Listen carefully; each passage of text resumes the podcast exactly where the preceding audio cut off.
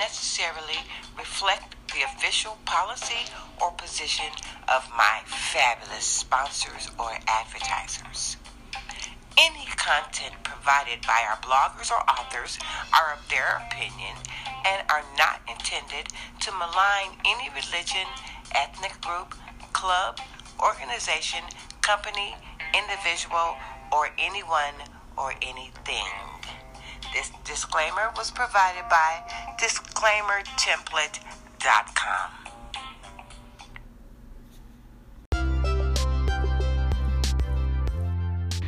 Hello, my lovely loyal listeners.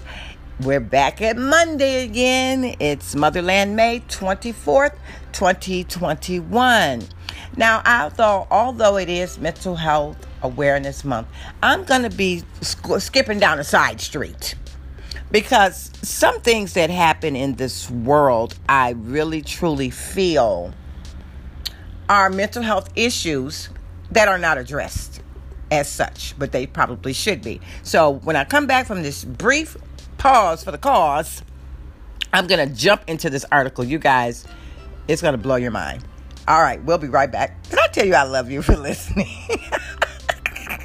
This is just Miss Rose, and we will be right back.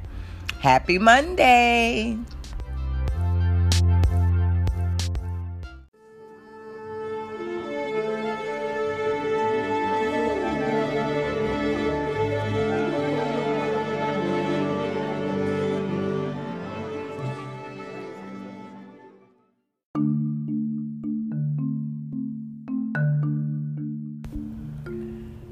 Warning, the following program contains material that may be disturbing.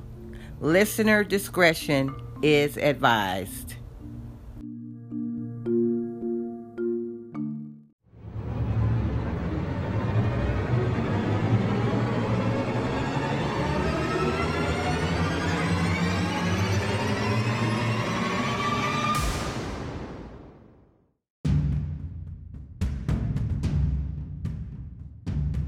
All right, you guys, we are back, and we are on a website called milwaukee independent dot com. The title of this article is The Untold Privilege of White Women, Unmasking a Secret Army of Karens in American History, posted by Reggie Jackson, February fifteenth, twenty twenty-one. Let each issue of your paper contain something telling of the bright side, of the commshuckings, the quiltings, the barbecues, the big meetings, the weddings, et cetera, showing that the slaves enjoyed life and were not eternally skulking in dark corners, dodging the whip of the brutal overseer, or quaking with terror at the bay of a bloodhound. You advocate the building of monuments to our heroes. Confederate Veterans Magazine, January eighteen ninety-three. Over the past several years, there has been a seeming rise in the case of racist white women becoming famous or infamous for calling the police on random black people just trying to live their daily lives. They have derisively been called Karens for this behavior, and white men conducting themselves in the same way are referred to as Kens. First of all, I feel bad for anyone named Karen or Ken. Secondly, we have rarely been taught that this Karen phenomenon is nothing new in America. I would like to shine a light on a little-known part of American history to clarify why we should not be surprised about these Karens. White women have, for a very long time, been discriminated against by a sexist culture in America. Despite this, they have also had power that women of other groups never had. When we think of the nature of systemic racism, We rarely see the face of a white woman. I have seen the faces of these women throughout American history. They have been hidden in the background by men who don't want to give them credit. Despite this, they have made their voices be known as a force in racism. Let's explore this history together. George Washington, the father of the nation, married Martha Custis, who became the original First Lady of America. Most know little about her beyond this fact. Her story is worth exploring. Martha was the eldest daughter of John Dandridge and Frances Jones.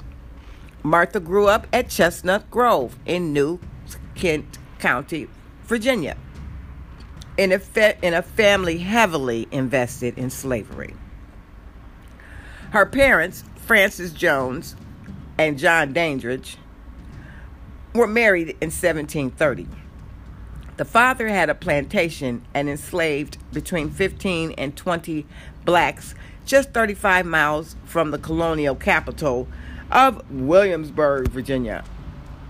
On June second, seventeen thirty-one, they had their first daughter, Martha. Her family was not a part of the aristocracy, the aristocracy in Virginia, but this changed when she was courted by her first husband, Daniel Park Custis. His family was one of the largest slave-holding families in colonial Virginia. They were also consequently one of the wealth, wealthiest families in Virginia. Daniel was one of the most eligible bachelors in the state, and his father initially forbade the marriage because Martha's family were not members of the upper crust of Virginia. After he met Martha for the first time, he changed his mind, saying he was as much enamored with her character as his son was with her person. Shortly after they married in seventeen fifty, she moved into his palatial estate and home, ironically called White House. When his father died just six months before the wedding, Daniel Park Custis became one of the wealthiest men in the state. The couple had four children together. Only two survived to reach the age of five. Daniel was twenty years older than Martha when they married. According to information at Mount Vernon, Custis' fortune was built off of tobacco and the free labor of blacks. The size of his holdings was immense. His wealth consisted of almost three hundred slaves and over seventeen thousand five hundred acres of land scattered in six different counties. Martha had married well. She became the mistress of the house, overseeing the work of a large number of domestics enslaved by her husband. There were twelve enslaved people working in White House that she directly supervised, including men who worked as butlers and handymen, and women who cooked, cleaned, washed, ironed, and sewed. She also had her own personal enslaved maid and an enslaved nanny to help care for her children, according to the Mount Vernon History website.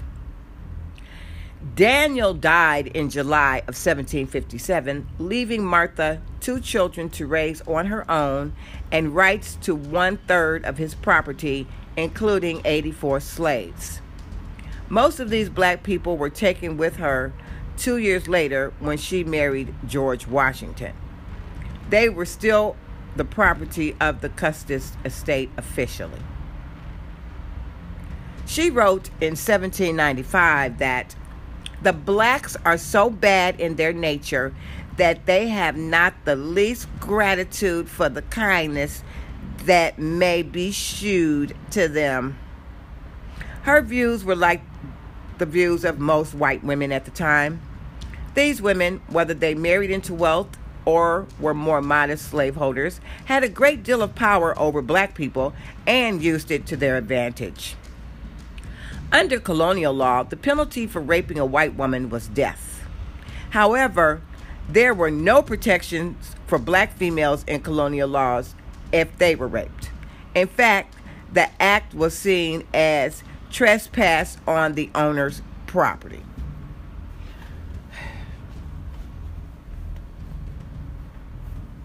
I'm sipping my tea, just a moment.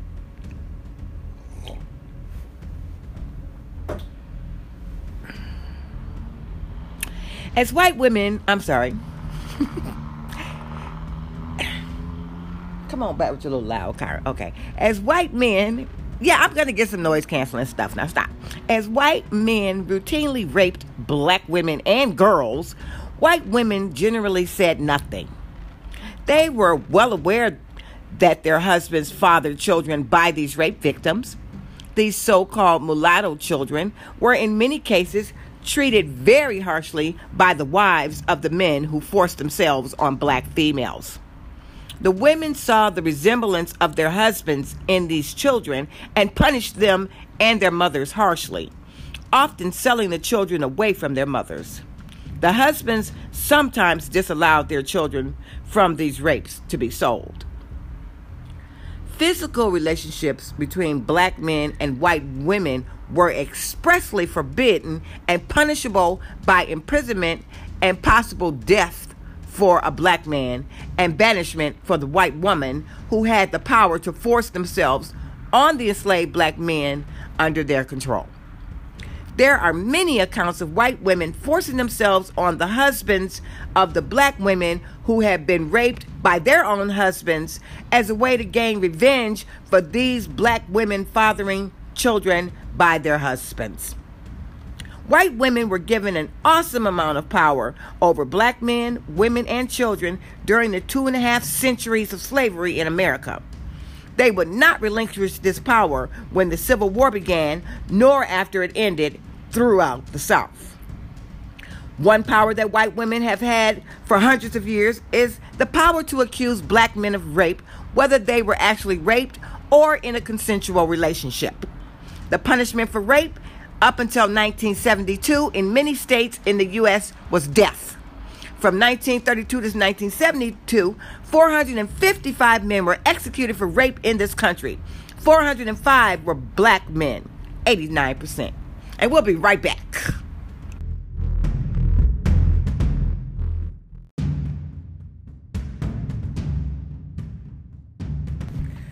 In her groundbreaking book, White Women, Rape, and the Power of Race in Virginia, nineteen hundred to nineteen sixty, Lisa Lindquist Dorr exposes the hypocrisy of the legal system in that state when it came to rape accusations. She mentioned the power that white women had. The ability to accuse black men of rape gave all white women an effective tool for getting themselves out of compromising situations. Crying rape against black men fed into white fears about black men as rapists and thus provided an ideal means for white women to divert attention away from their own social and sexual indiscretions. America's favorite book of all time is Harper Lee's To Kill a Mockingbird. The book has been required reading across the country for many since it came out in nineteen sixty. The main storyline is that of a black man, Tom Robinson, accused of raping a white woman, Mayella Ewell. Of course, he did not rape Mayella, but is found guilty by an all-white jury nevertheless. It's a fictionalized story, but could be based on an untold number of true stories. The double standard of protecting white women from rape, but not doing so for black women, is a story that has been passed down for generations. White people know that their ancestors were raping black females for centuries, while these women were enslaved. Until eighteen sixty-six in Virginia, it was perfectly legal to rape a black female. At the same time, America put white women on a pedestal, protecting their honor. This fact has not been lost on white women. They are well aware of this double standard.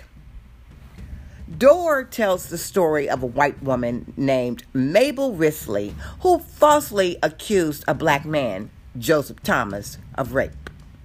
He was found guilty, of course, and sentenced to death. His sentence was eventually commuted to life in prison when doubts about Risley's story surfaced.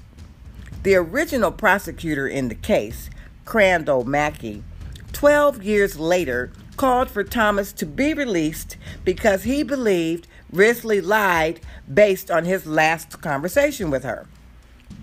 Excuse me.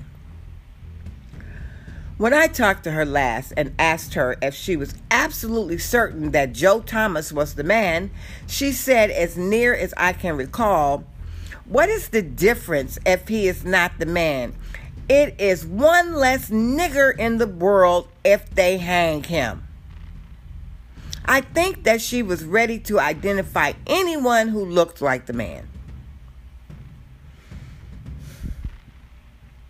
In the end, it did not matter because the governor did not order Thomas's release.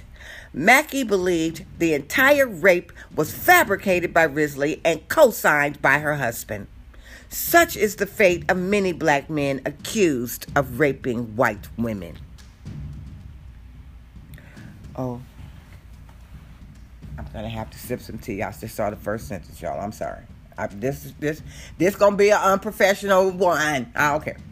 I, I can't help it. I'm emotional. That's some good tea. Mm-hmm. All right. Here we go, y'all. fourteen-year-old Emmett Till was murdered in Money, Mississippi in nineteen fifty-five after being falsely accused of flirting with Carolyn Bryant. Years later, in twenty seventeen, she told Tim Tyson, author of the book, The Blood of Emmett Till, the truth. Nothing that boy did could ever justify what happened to him. These white women had the power of life in their hands. There had been dozens of court cases over the years where black men were falsely accused of raping white women, convicted, sentenced, and sometimes executed. The National Registry of Exonerations wrote a report, Race and Wrongful Convictions in the United States, in twenty seventeen, about the role that prosecutors play in these types of cases. When talking directly about those exonerated due to rape convictions, they said this. Most innocent African-American defendants who were exonerated for sexual assault had been convicted of raping white women. The leading cause of these false convictions was mistaken identity. I'm sorry, the leading cause of these false convictions was mistaken eyewitness identifications, a notoriously error-prone process when white Americans are asked to identify black strangers. Many rape exonerations are based entirely on D N A tests that clear the innocent defendant but provide no information about any scenario that may have led to the false conviction, which can create a false impression that no misconduct occurred. There were eyewitness misidentifications in sixty-nine percent of all sexual assault exonerations, two hundred out of two hundred eighty-nine. Including eighty percent, eighty, sorry, including eighty-six percent of the cases in which the defendants were strangers to the victims, one hundred seventy-six out of two hundred four. The rate of eyewitness errors is much higher for innocent black defendants, seventy-nine percent, one hundred thirty-five out of one hundred seventy, than for whites, fifty-one percent. fifty out of ninety-nine. The report... Sorry, tea time.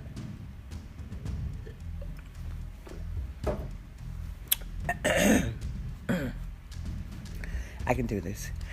The report goes on to state that in half of all sexual assault exonerations with eyewitness misidentifications, black men were convicted of raping white women, a racial combination that appears in less than eleven percent of sexual assaults in the United States.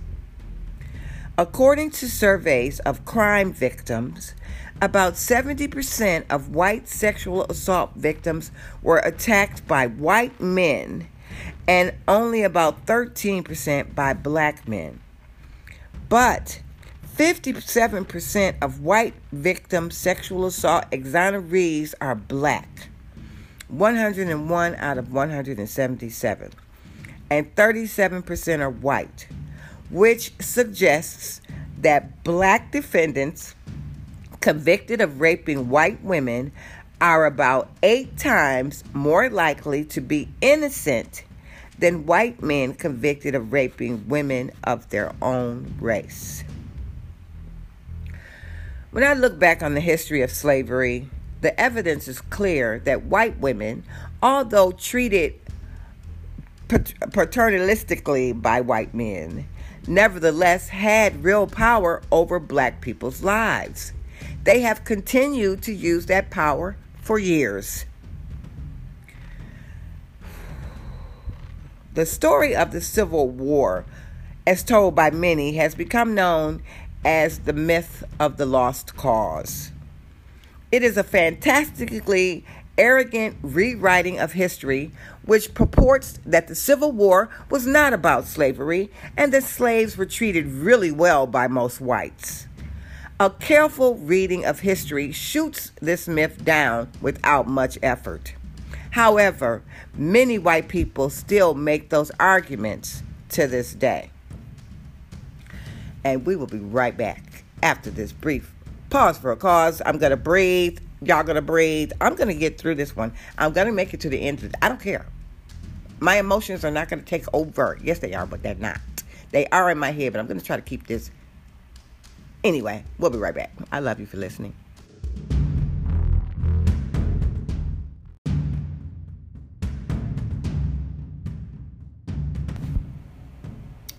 On March twenty-first, eighteen sixty-one, in Savannah, Georgia, Confederate Vice President Alexander H. Stephens gave a speech which has become known as the Cornerstone Speech. He states unequivocally that the war was about slavery when mentioning the Confederate Constitution. The new Constitution has put at rest forever all the agitating questions relating to our peculiar institution, African slavery, as it exists amongst us, the proper status of the Negro in our form of civilization. This was the immediate cause of the late rupture and present revolution. Jefferson, in his forecast, had anticipated this as the rock upon which the old Union would split. He was right. What was conjectured with him is now a realized fact. The prevailing ideas entertained by him and most of the leading statesmen at the time of the formation of the old Constitution were that the enslavement of the African was in violation of the laws of nature, that it was wrong in principle, socially, morally, and politically. Those ideals, however, were fundamentally wrong. They rested upon the assumption of the equality of races. This was an error. Our new government is founded upon exactly the opposite idea. Its foundations are laid. Its cornerstone rests upon the great truth that the Negro is not equal to the white man, that slavery, subordination to the superior race is his natural and normal condition. This, our new government, is the first in the history of the world based upon this great physical, philosophical, and moral truth, with us, all of the white race, however high or low, rich or poor, are equal in the eye of the law. Not so with the Negro. Subordination is his place.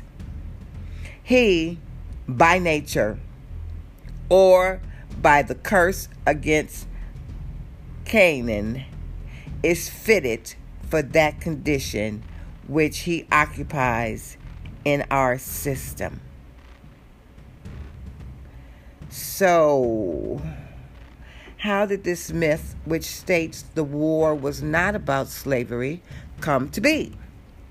It's a long story, but I think we need to parse out the role white women played in creating this new story, and for also perpetuating it by building hundreds of the nearly fifteen hundred monuments to Confederate war heroes.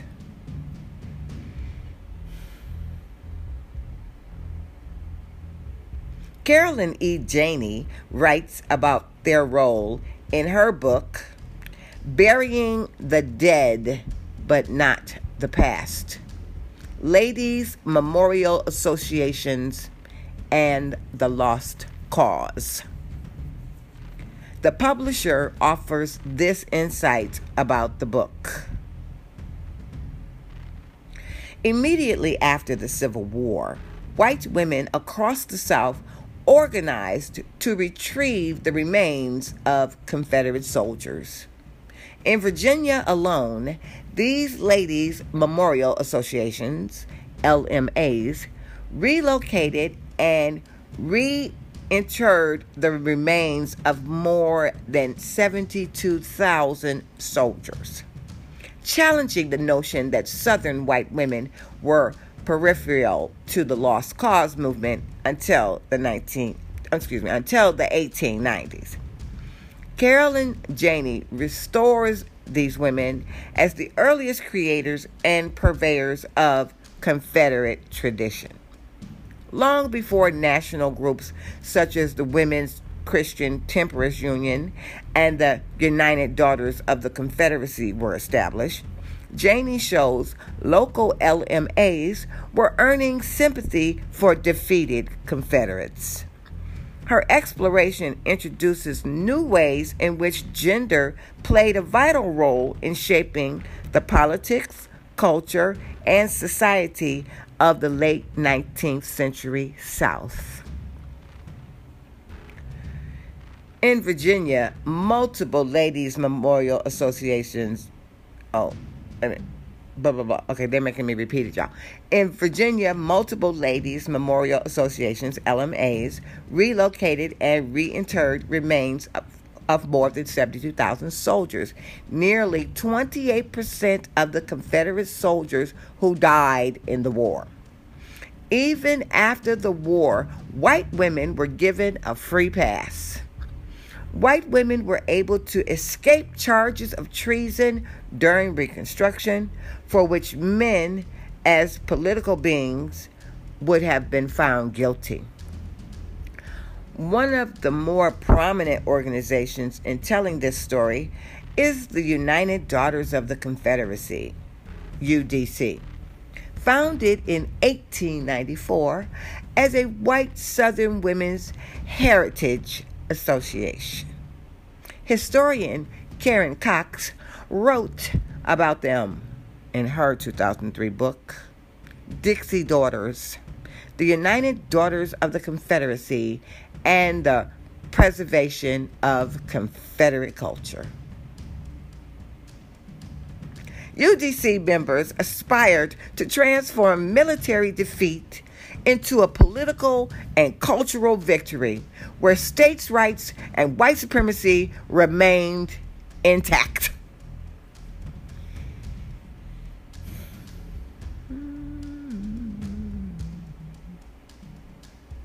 Heidi Christensen, former president of the Seattle, Washington chapter of the U D C, talked about the connection of the group to the Ku Klux Klan. Since the U D C was founded in eighteen ninety-four, it has maintained a covert connection with the Ku Klux Klan.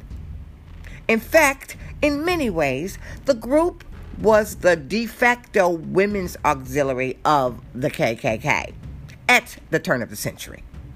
It's a connection the group downplays now, but evidence of it is easily discoverable. You don't even have to look very hard to find it. An article in Salon by Callie Holloway tells the hidden side of the U D C.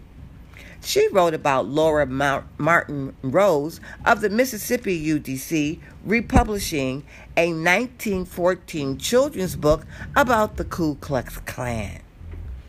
It's essentially a love letter to the original Klan for its handiwork in the field of domestic terror in the years following the Civil War, when blacks achieved a modicum of political power. During the Reconstruction period, sturdy white men of the South, against all odds, maintained white supremacy and secured Caucasian civilization when its very foundations were threatened within and without. White women were instrumental in pushing for the building of Confederate monuments like the statue of Robert E. Lee in Charlottesville, which led to the bloody attack by white supremacists that caused Heather Heyer to be killed in twenty seventeen. That statue, the Robert E. Lee Monument, was commissioned in nineteen seventeen and dedicated in nineteen twenty-four. We'll be right back after this brief pause. I gotta get some more tea. Mm-hmm. My throat is running out reading this, but I'm going to keep on reading it to the end. Till the E N D. I said the E N D.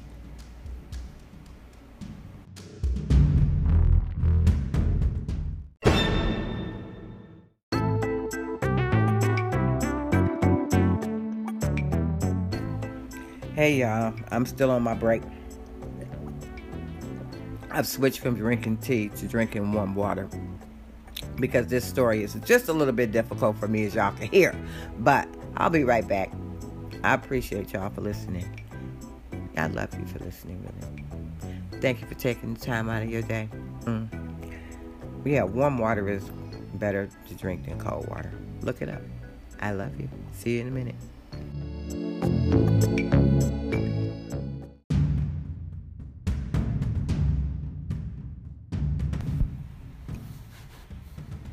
The U D C spent a great deal of effort retelling the story of the Confederacy. They created national-level re-education programs to convince people to believe this new version of history. They were very successful. Their Speakers Bureau sent speakers across the country and created the Children of the Confederacy program according to the twenty-seven I'm sorry, twenty seventeen podcast, Uncivil. A statue of Lee in Richmond, Virginia, was primarily the idea of women from the Ladies Memorial Associations, excuse me, of Virginia. After pushing to raise money, they built the sixty-foot-tall monument in Richmond, Virginia, with the assistance of former Confederate General Jubal Early, that was unveiled in eighteen ninety.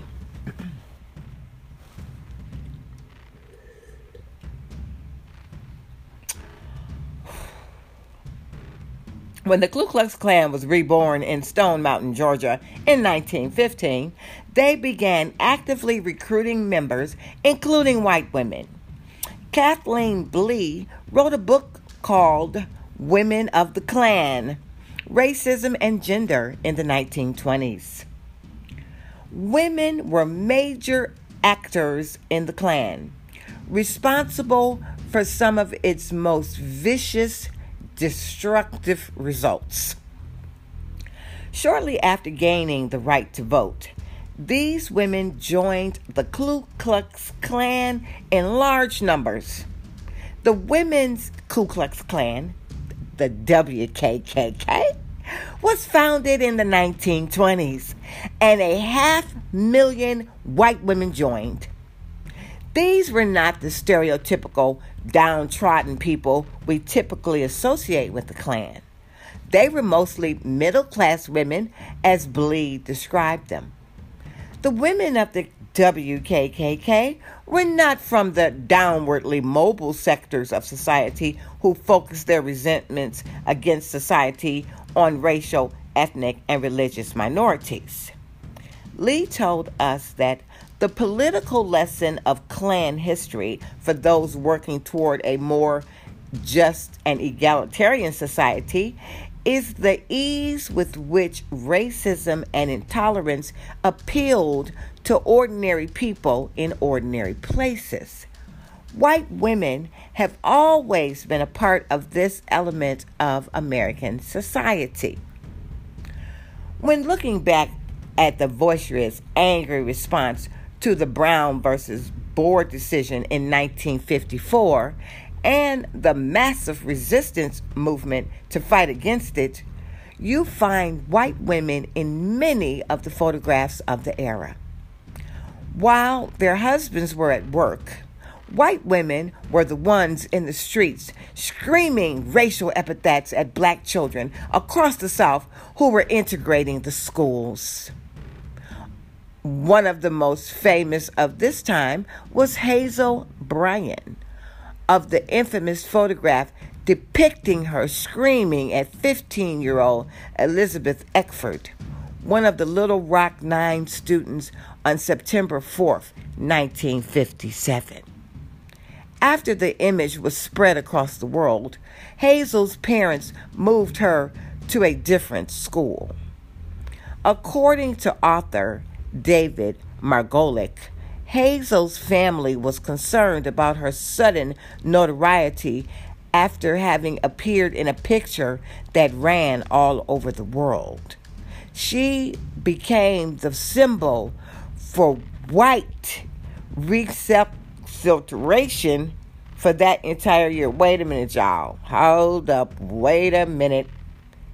Even though this is an episode of As the Massage Table Turns, I am authentically me. This is a word I've never seen before. Recalcitrance? What in the hootie and the blowfish?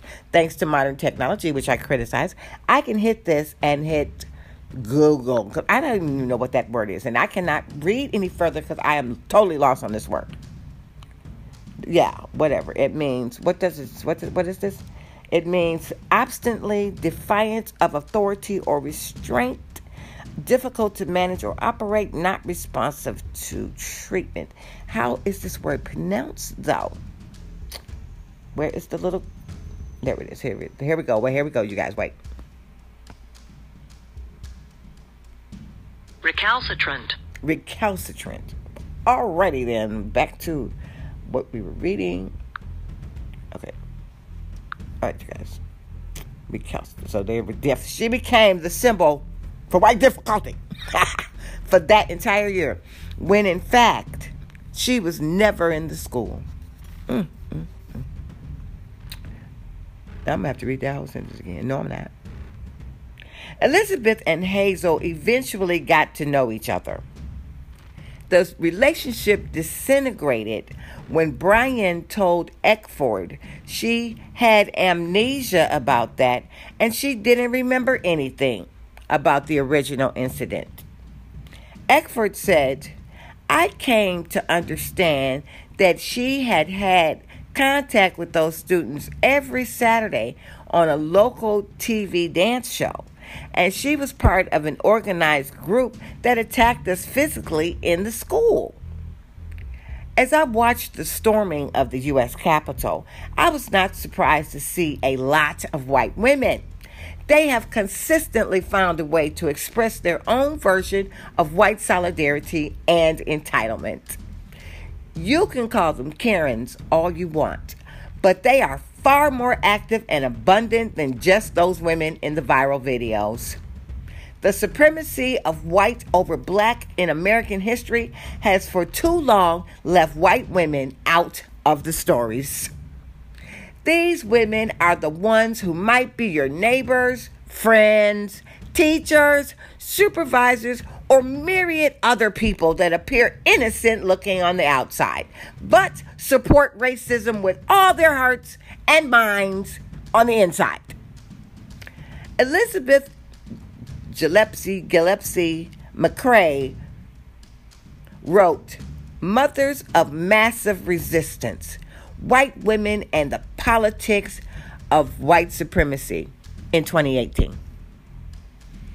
For decades in rural communities, in university towns, and in New South cities, white women performed myriad duties that upheld white over black, censoring textbooks, denying marriage certificates, deciding on the racial identity of their neighbors, celebrating school choice, canvassing community for, communities for votes, and lobbying elected officials. They instilled beliefs in racial hierarchies in their children, built national networks, and experimented with a colorblind political discourse. Without these mundane, everyday acts, white supremacist politics could not have shaped local, regional, and national politics the way it did, or lasted as long as it has. Then they have a photograph here of a picture with Women for Trump. It's a bunch of white women in the front. Some more Women for Trump, Keep American Great, more white women, and then a picture here in black and white, Women Ku Klux Klan, and it's from the old days. And I believe, you guys, that's the end of that article. Now, I'm going to read this about the author, Reggie Jackson. As an award-winning senior columnist for the Milwaukee Independent, Reggie Jackson, Reggie Jackson covers a range of African American issues.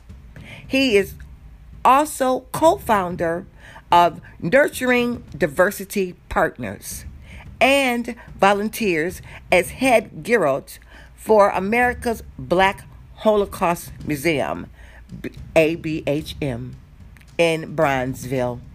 Thank you so much, Reggie Jackson, for your contribution to this episode of As the Massage Table Turns. As the Massage Table Turns, you guys.